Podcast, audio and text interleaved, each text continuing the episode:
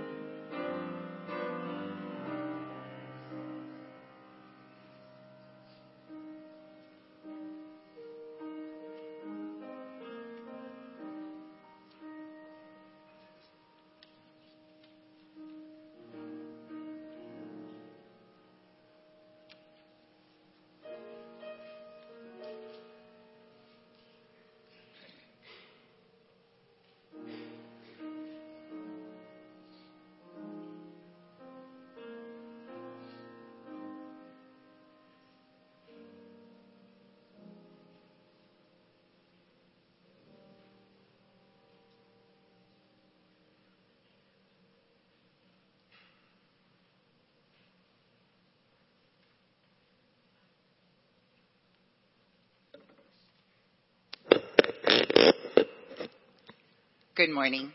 And welcome to Mayflower on this snowy spring daylight savings time day. You guys all get a gold star for being here.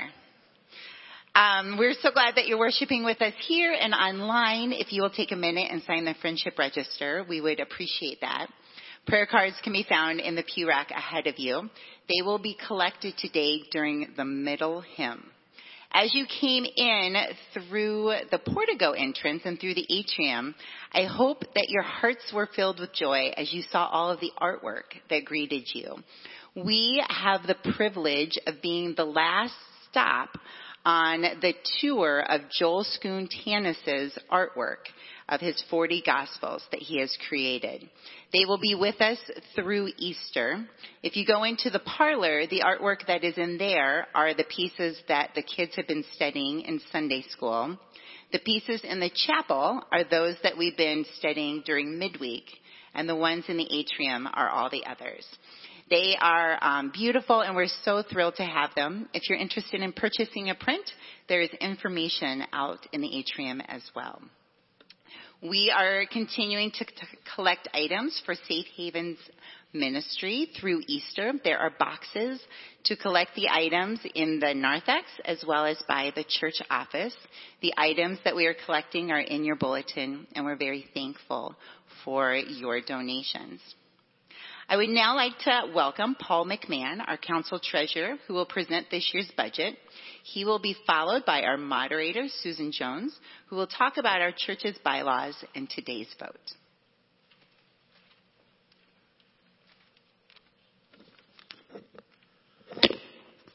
Good morning. That's an auspicious start here. Now for everyone's favorite topic, the budget. Uh, good morning. My name is Paul McMahon, and it is my pleasure to serve as Mayflower's treasurer. This morning, I'd like to briefly walk you through the 2022 budget approved by Church Council. A copy of the budget can be found on the second to last page of this morning's bulletin. In addition, I will be available after service for any questions that you may have. The 2022 budget was prepared based upon current pledges received to date and estimated income from other sources on prior year's performance. Personnel expense is based on our current employee count as well as positions we still need to fill our budget does include a senior pastor joining us in the second half of the year, which is a driver in personnel expense being up year-over-year. Other expense line items are estimates based on prior year performance, but include some small increases due to inflation and our church being fully open. Finally, from an expense standpoint, we have estimated outreach at 10% for the year or $82,000. Overall, this results in a budget shortfall of $146,000. While discouraging, it is important to remember that last year we showed a budget shortfall of approximately $70,000 and ended the year with a profit of over $143,000 due to the generosity of members and our application for PPP funds, which were fully forgiven. This year, Christian Outreach will be able to donate approximately $135,000 to charities based upon the funds we raised last year, which is extraordinary we have once again applied for governmental funds through an employee retention credit program, which could result in an additional $105,000 in revenue for the church in 2022. However, based on advice from our accountant, we have not included those funds in our budget due to uncertainty around timing of receipt. Please rest assured, Council will continue to monitor our financial performance on a monthly basis to ensure we remain fiscally sound. In addition, I would ask that all members reconsider filling out a pledge card if you have not done so. And for those of you that have, please consider if you are able to increase your support to Mayflower. As treasurer, I have always been amazed by the willingness of members to step up and help the church. And I am asking that we do so once again to ensure that Mayflower is able to continue to offer all of the wonderful programs and support that it has through its history. With your help, we are hopeful to not only balance the budget, but increase outreach back to 15% by the end of the year. Thank you.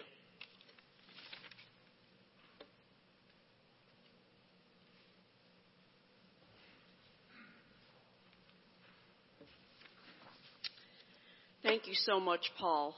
Paul is an incredible treasurer. He puts in so much time. He has so much background to be able to give us the best advice, and I am very, very grateful for his, his work for our church. So, good morning, everybody. Today is our third and final announcement about the discussion and vote on Mayflower's bylaws. Please remain in your seats after today's service and postlude for a brief congregational meeting. Thank you.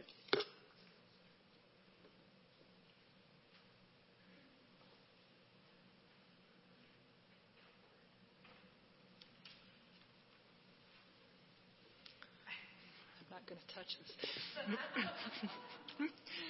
um, the, about today's music, just a brief um, observation that we have a new prayer response that we're all singing that's printed in your bulletin. It's a Kyrie for our Lenten season. Lord have mercy, Christ have mercy, by William Mathias, who is the author of the communion responses that we sing on the first Sunday of each month. Um, the two choir anthems, one is very familiar, the other one is a new piece, both picked uh, with the um, notion of devotion and Mary Magdalene's devotion to Jesus. And I hear uh, through the grapevine that Mary Magdalene will make an appearance in our pulpit this morning.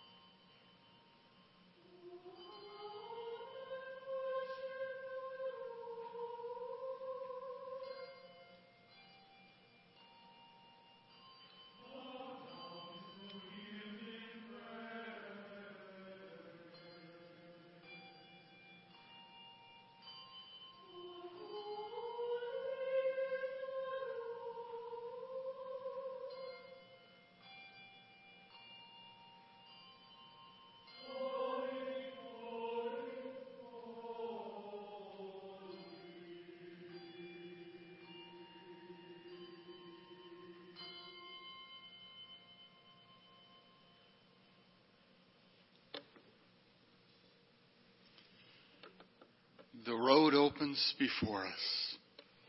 We journey with Jesus to places unknown.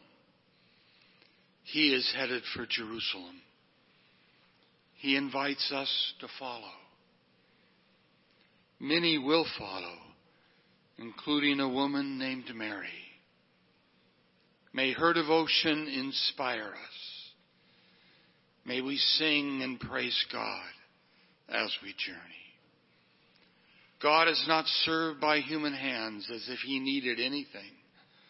Rather, he himself gives everyone life and breath and everything else.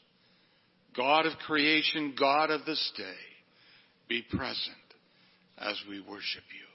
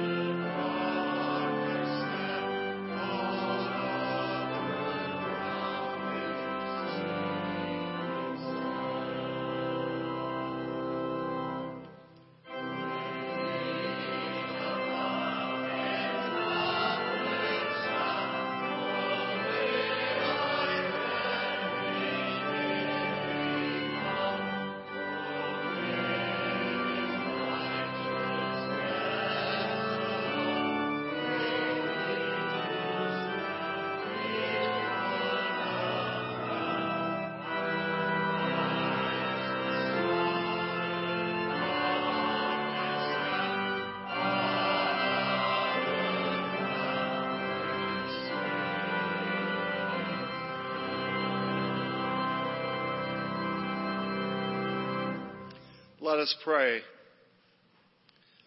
O great mystery, O great love,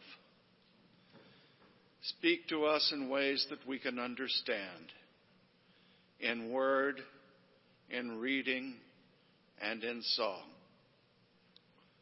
We are your people, Lord.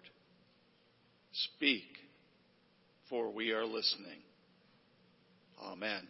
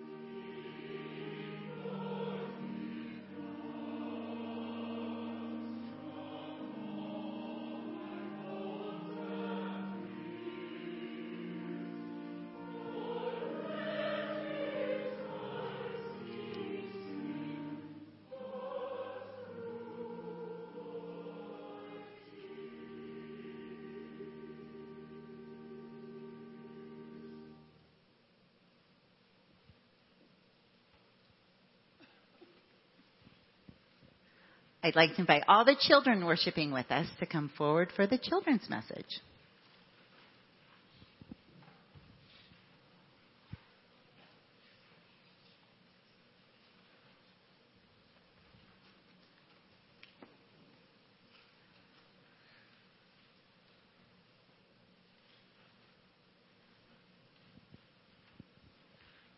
It is so nice to see all of you. All right, so this morning I wore my running shoes because I want you guys to know how much I love running. Can I tell you a secret? I really don't. I don't. I have to get up early. It's dark. My bed is so warm and it's cold out and my body hurts and my feet hurt and it's hard to breathe. But then I get going and my breath feels better and there's sometimes a bird singing. And by the time I'm done, I feel really good. And I'm really glad that I went running. And in the Bible, there are a lot of things that God asks us to do that it feels icky when it starts, but it's the right thing for us to do so it feels good in the end. Like when God tells us to love our neighbors as ourselves, sometimes our neighbors are not easy to love. But then once we start filling our hearts with love, things are a lot easier in our lives. And then God asks us to tithe 10% of our allowance. 10%. That's less candy that we get to buy. But as we tithe, we see that God's goodness and His grace follows us everywhere we go. So, when you guys start something hard that God's called you to do, know that we keep going and we feel good in the end. Will you pray with me, please? Lord, thank you for knowing that things are hard for us to start, but that they're good for us. And may you be with us as we go through these days. May we love others and may we be your children. In Jesus' name, amen. All right.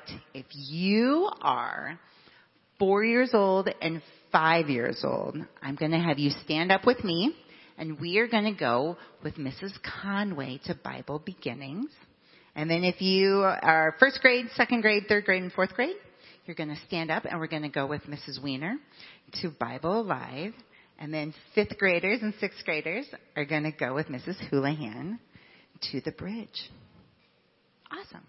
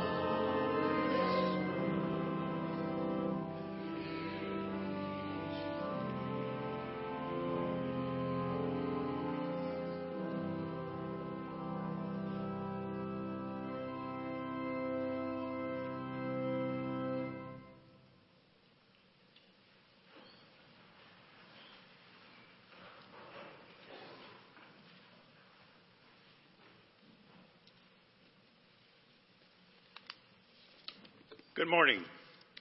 There are two scripture readings this morning taken from the Gospels of Luke and John.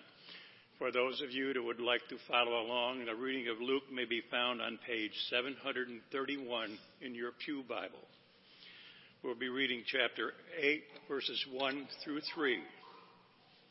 After this, Jesus traveled about from one town and village to another, proclaiming the good news of the kingdom of God the twelve were with him. Also, some women who had been cured of evil spirits and diseases. Mary, called Magdalene, from whom the seven demons came out. Joanna, the wife of Chuza, the manager of Herod's household, Susanna, and many others. These women were helping to support them out of their own means. Our next reading is from the book of John, chapter 20, verses 11 through 18, and may be found on page 768. Now, Mary stood outside the tomb and crying. As she wept and bent over to look into the tomb, and saw two angels in white seated where Jesus' body had been, one at the head and one at the foot. They asked her, Woman, why are you crying? They have taken my Lord away, she said, and I don't know where they have put him. At this, she turned around and saw Jesus standing there, but did not realize that it was Jesus. He asked her, Woman, why are you crying? Who are you looking for? Thinking that he was a gardener, she said, Sir, if you have carried him away, tell me where have you put him, and I will get him. Jesus said to her, Mary. She turned toward him and cried out in Aramaic, Rabboni, which means teacher. Jesus said, Do not hold on to me, for I have not ascended to the Father.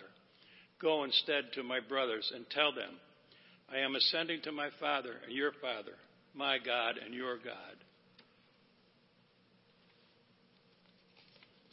Mary Magdalene went to the disciples with the news, I have seen the Lord, and she told them that he had said these things to her. The word of the Lord.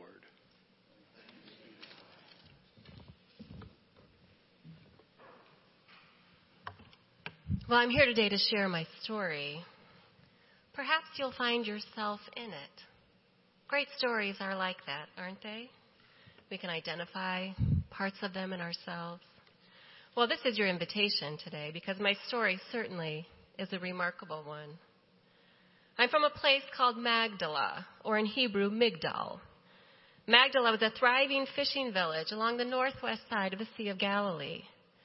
When I say fishing village, I hope you understand that Magdala might not be huge, but it was a port city and a center of trade and commerce.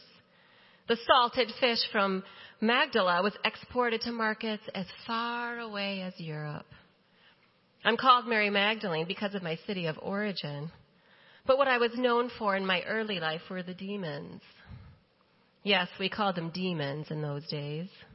A catch all phrase for everything from the possession of a demonic spirit to all stripes of mental and physical health issues.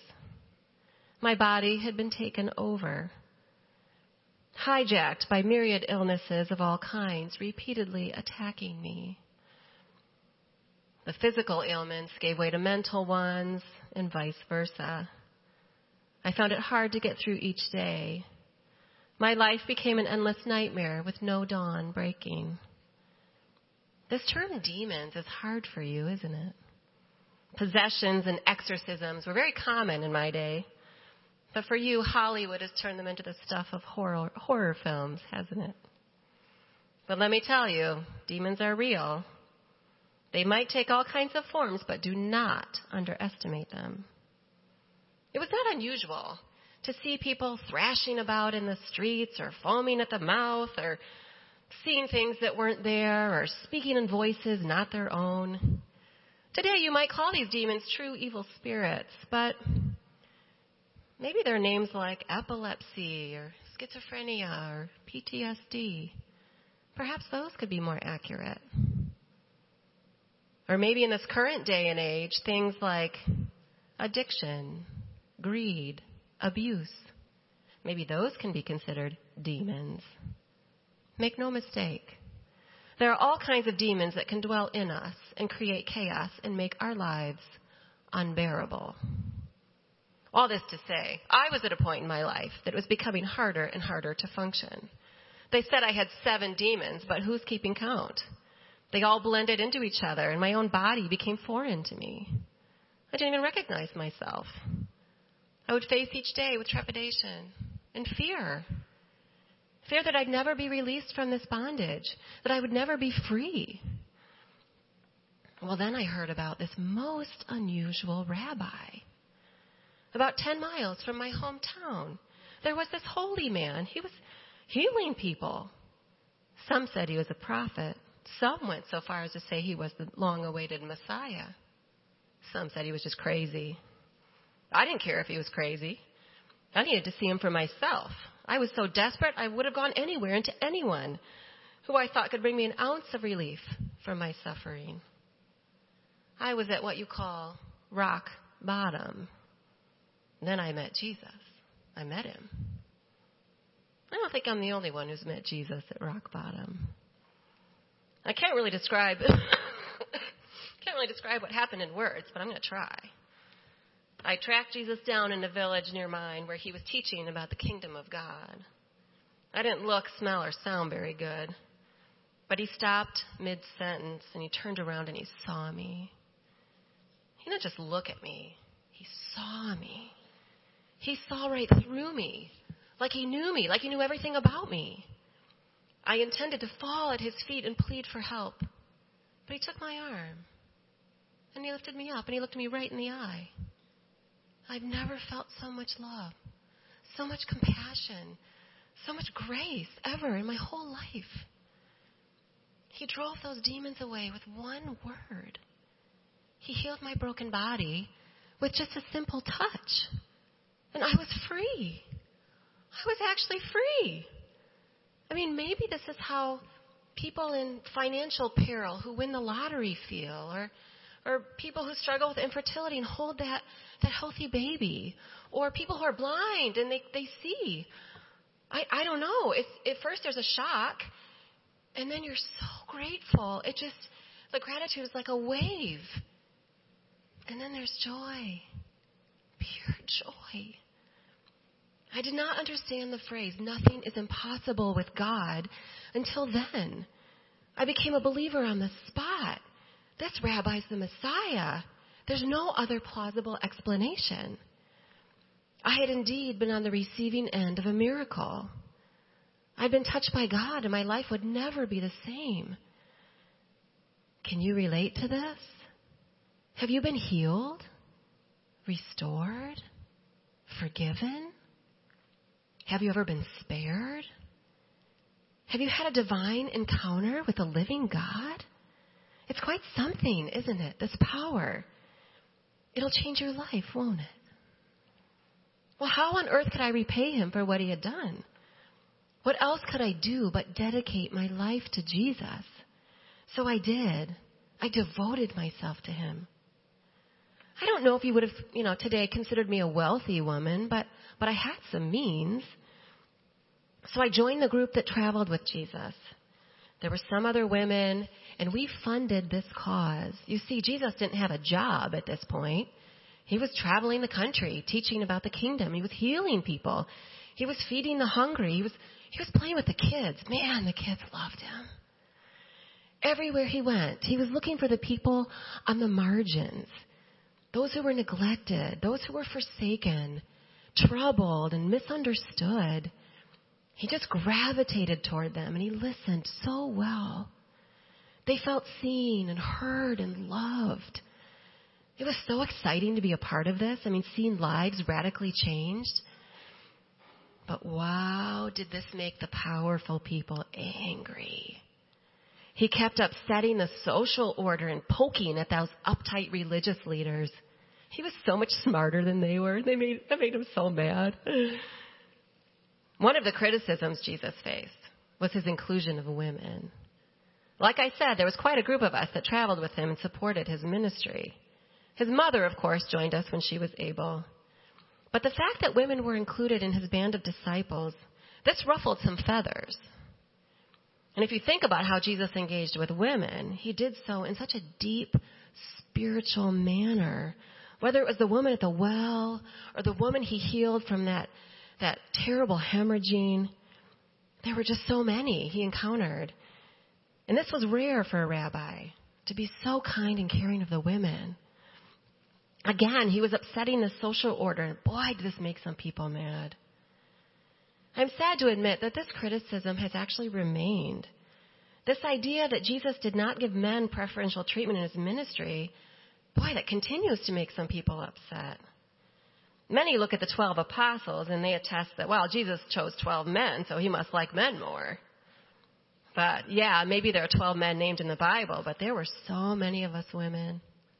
Several of us are even named.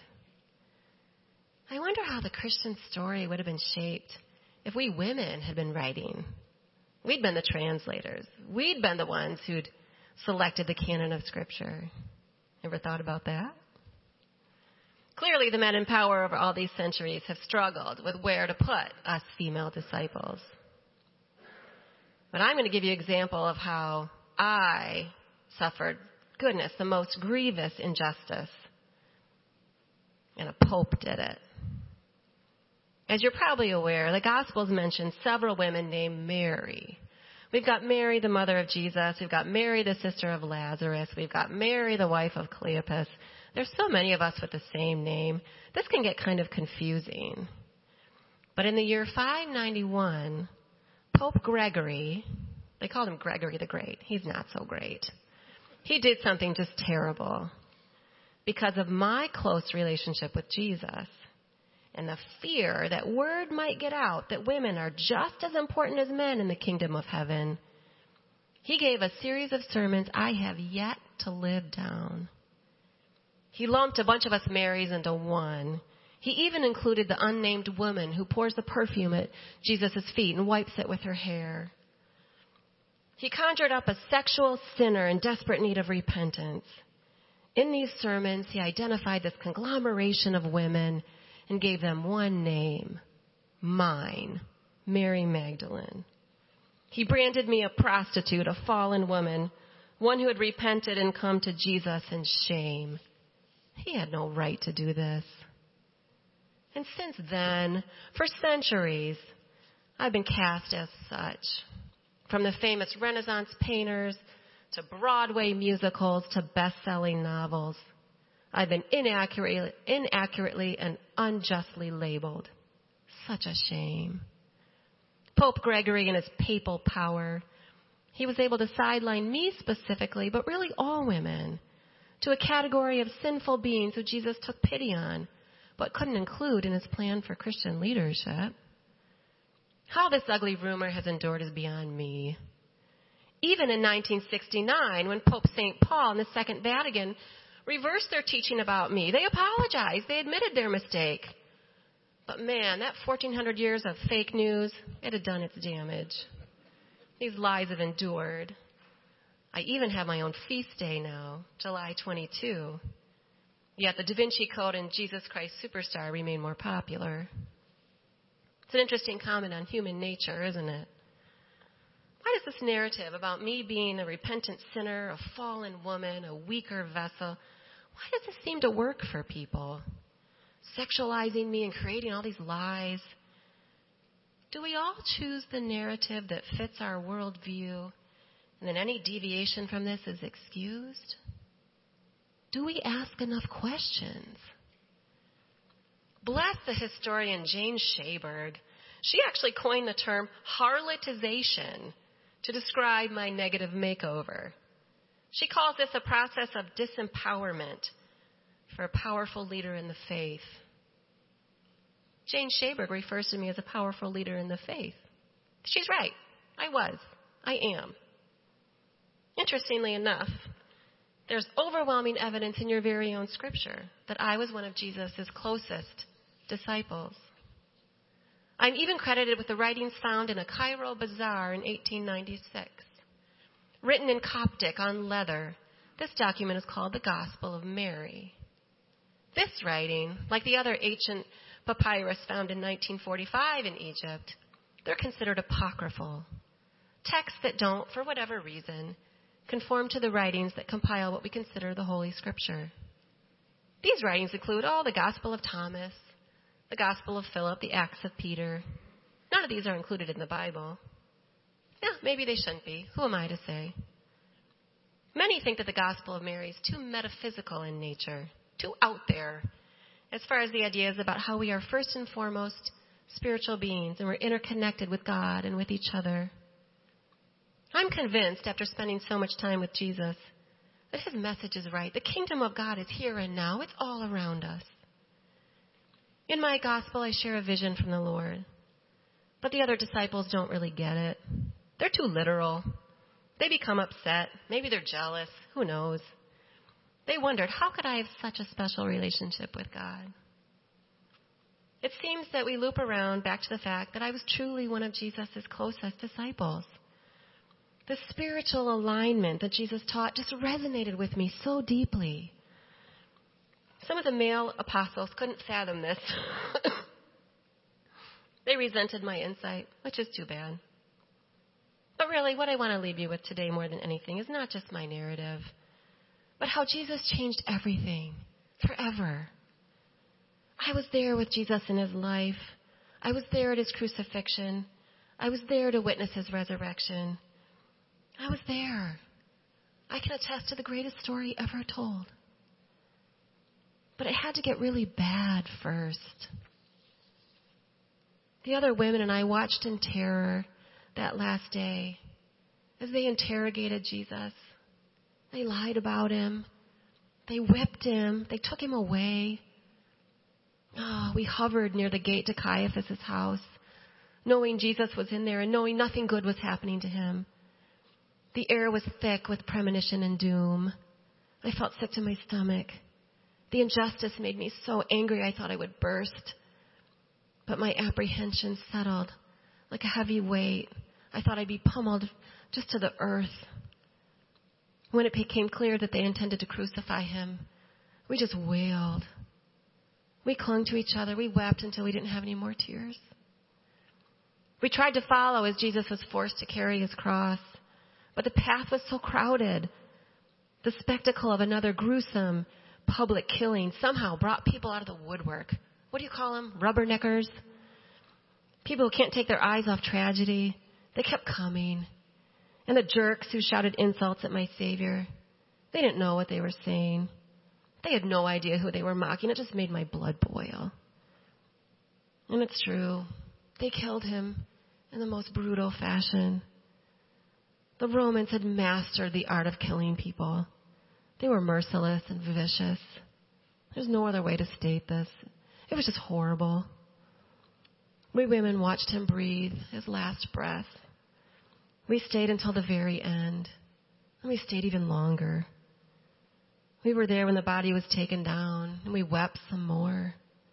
All the men had left, the apostles had scattered. And poor Mary, I know it was her son, and to watch what they did to him, oh, no mother should ever see that.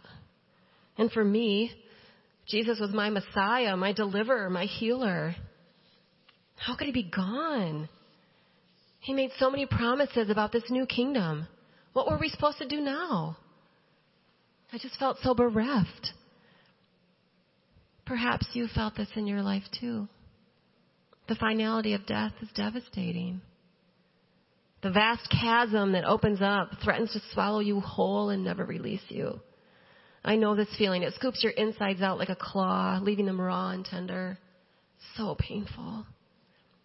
The next day was the Sabbath, so we stayed inside, close to each other. We were so scared. We were so tired, just wiped right out. It was an eerie day. And the next morning, I decided to go to the tomb. I felt so useless and so helpless, but I had these spices. I had the myrrh and I had the aloe, and it felt like something I could do, you know, to take the burial preparations to the tomb. When his body wasn't there in the tomb and these men were there, I guess they were angels, I don't know. They addressed me to say he was gone. oh, I was terrified and angry. I shed bitter tears. Why is this happening? Isn't it enough they crucified him? Now they've taken him away and we can't even bury him properly? Well, you know this part of the story. I was overwhelmed and so confused. I thought Jesus was the gardener.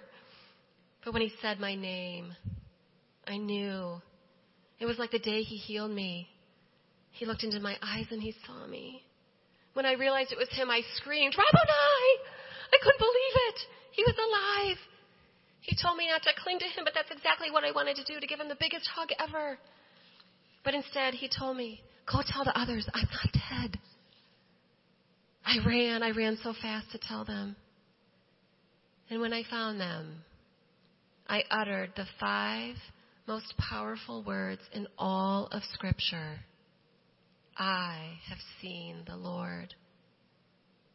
See, death does not have the last word for him or for us. I was the first witness of this, but I will not be the last. Have you seen the risen Lord? I sure hope so.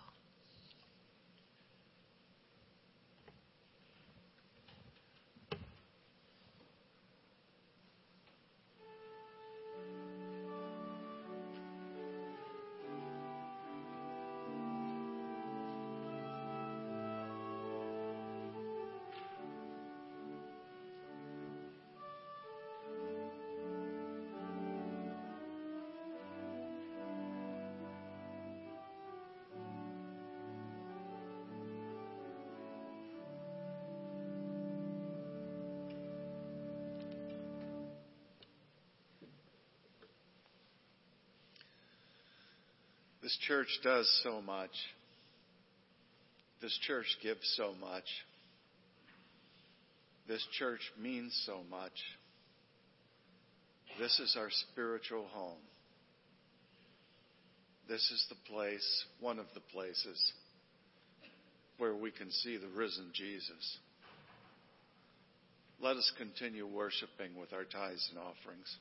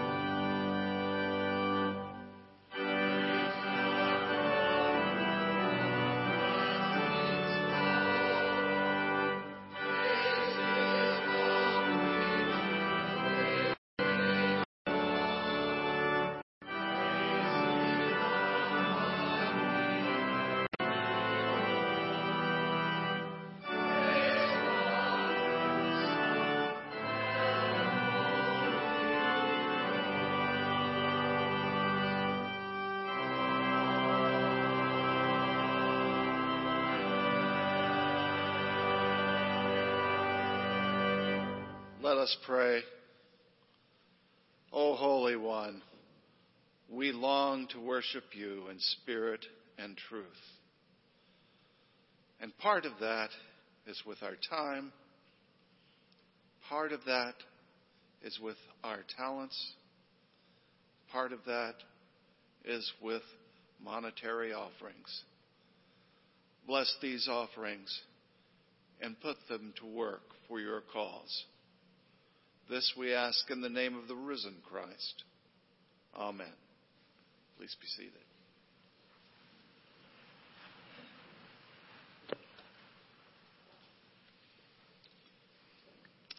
Let us continue to worship as we come to God in prayer. Spirit of God, loving and holy, let our prayers today be for others, for their needs, their struggles, for your merciful intercession. Help us see how we may be used by you as instruments of care and grace.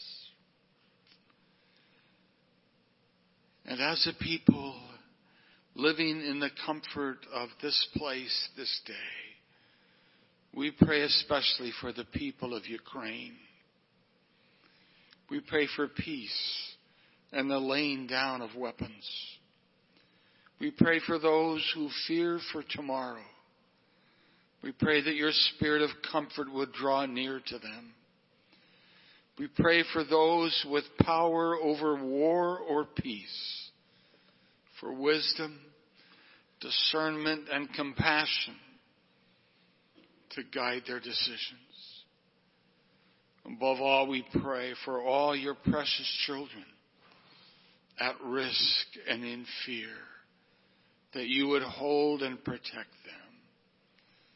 We pray in the name of Jesus, the Prince of Peace. And Lord, we pray for this church, for its people, for requests that have come this morning, for a young woman who has passed away after a struggle with postpartum depression. Lord, have mercy. Lord, bring comfort. We rejoice in the report of a son-in-law who is declared cancer free. We thank you, Lord, for your grace. For each of us, for all of us together, Lord, we say, Lord, have mercy. Lord, have mercy.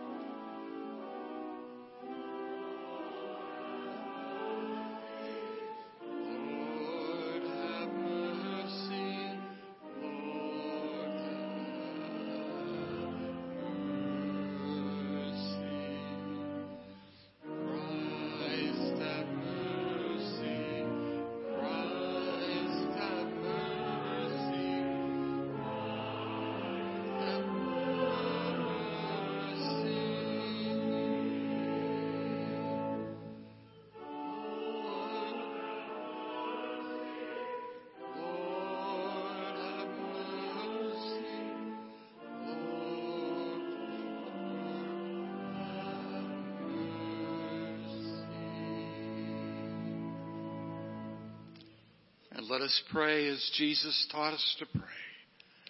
Our Father who art in heaven, hallowed be thy name.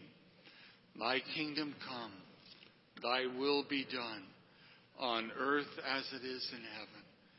Give us this day our daily bread and forgive us our debts as we forgive our debtors. Lead us not into temptation, but deliver us from evil. For thine is the kingdom and the power and the glory forever. Amen.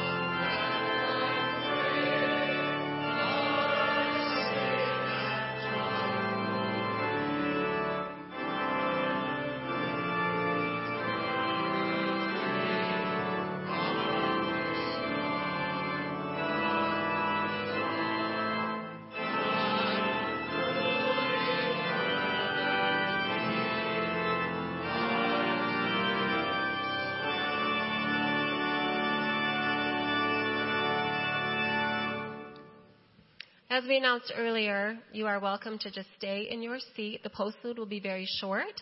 If you need to exit, please do so swiftly.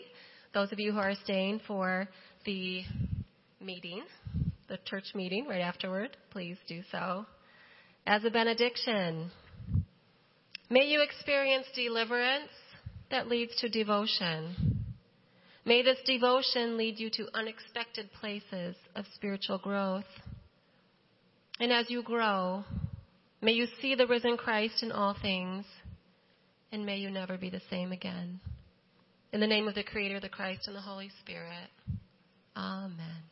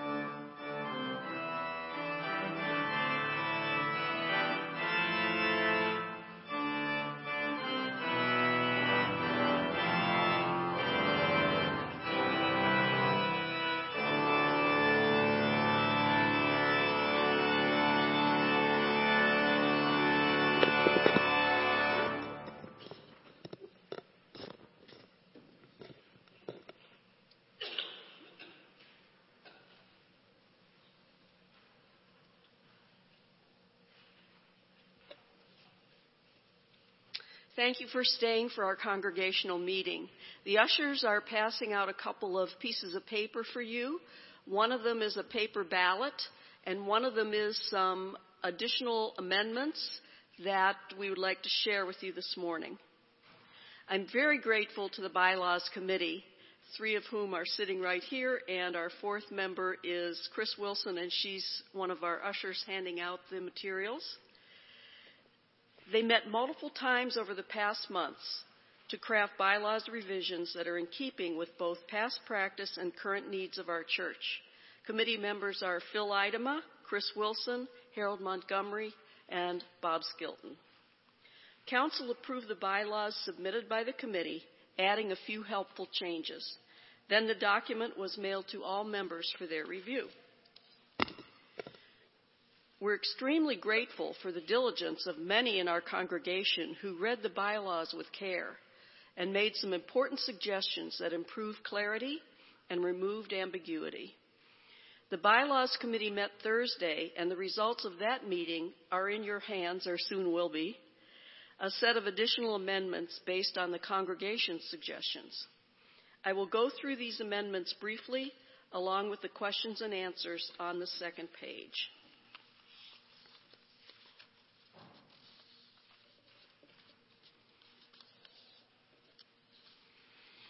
So here are the amendments. I think pretty much everyone has them now. In a few places, the term active adult members is shown as adult active members. We want to change that to active adult members in each case. Second, Article 5, Section 4, the proposed language at the end reads, An associate member may serve on a church committee and or hold office upon approval of the senior pastor and the moderator the committee agrees that allowing associate members to hold office is inappropriate. The revised suggested language uh, scratches out or, or blocks out and or hold office. So associate members must be approved by senior pastor and moderator. They may serve on a church committee, but uh, they may not hold office. Next, in several places, the senior pastor is called, quote, the member and in these revised bylaws. This will be clarified by naming this individual as senior pastor at each usage. And by the same token, in several places, the moderator is called the member, this will be clarified by naming this individual as the moderator at each usage. Next, Article 8, Section 5. The way it's written, it may appear that the Pastoral Search Committee is an ongoing committee. To clarify this, we will add the phrase when it exists after the statement that the Pastoral Search Committee is nominated by the nominating committee. And one grammatical edit, edit Article 5, Section 11E change indicates to indicate for grammatical correctness. A few questions that came up from our uh, very diligent members who asked these questions. How many classes of members do we have? We have three active, associate, and inactive. Active, um, I'm sorry, where am I here? Active adult members are those 18 and over. This is the classification under the category of active members. In other words, those under 18 uh, cannot hold office or make official votes. Question Why would the word Christian be deleted when describing the types of organizations the church may cooperate with? This allows for us to cooperate with organizations that are secular but that have um, projects that we would like to contribute to. A great example is the Grand Rapids Public Schools. It also allows for us to work in interfaith uh, manner. Question May an associate member serve on council? Council is not a church committee, it's something separate. Associate members may only serve on a committee, not on council. Question Is there a youth committee? Currently, there is a youth committee. The list of committees in the bylaws is not exhaustive. Council determines the committees that are needed and, according to the bylaws, may constitute other committees as needed. Why did you eliminate he or she in favor of gender neutral language? This was suggested at the council level and agreed upon unanimously by council. It has become standard for employee handbooks and other official documents per the attorneys on the bylaws committee. And those are the questions and answers. So, do I have any further questions, comments from the congregation? If not, I would like to entertain a motion to accept the amendments that I have just read. Do I have a second? Rachel? Thank you. Any further discussion? All those in favor of accepting the amendments as read, please say aye. aye. Opposed? Thank you. All right, so um, I'll now entertain a motion to use the pa- we will, I'm sorry, we'll now use the paper ballots to vote on the bylaws. However, I would like to entertain a motion just to get the sense of the group. I will tell you that we have about 50 um, absentee bylaws, and they are all yay. They're all saying yes to the bylaws.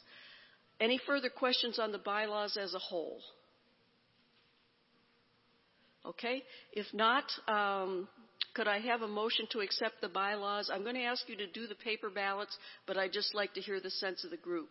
Can I have a motion again, gentlemen, to, or someone to? Yes, sir. Dr. Lovell, thank you. And a second? Greg, thank you. Um, all those in favor of accepting the body of the bylaws as amended today, please say aye. aye. Opposed? All right. Thank you very much. This concludes the meeting, but if you would be kind enough to mark your paper ballots so that we have them for the record, and the ushers will collect those as you leave. Thank you very much and have a wonderful afternoon.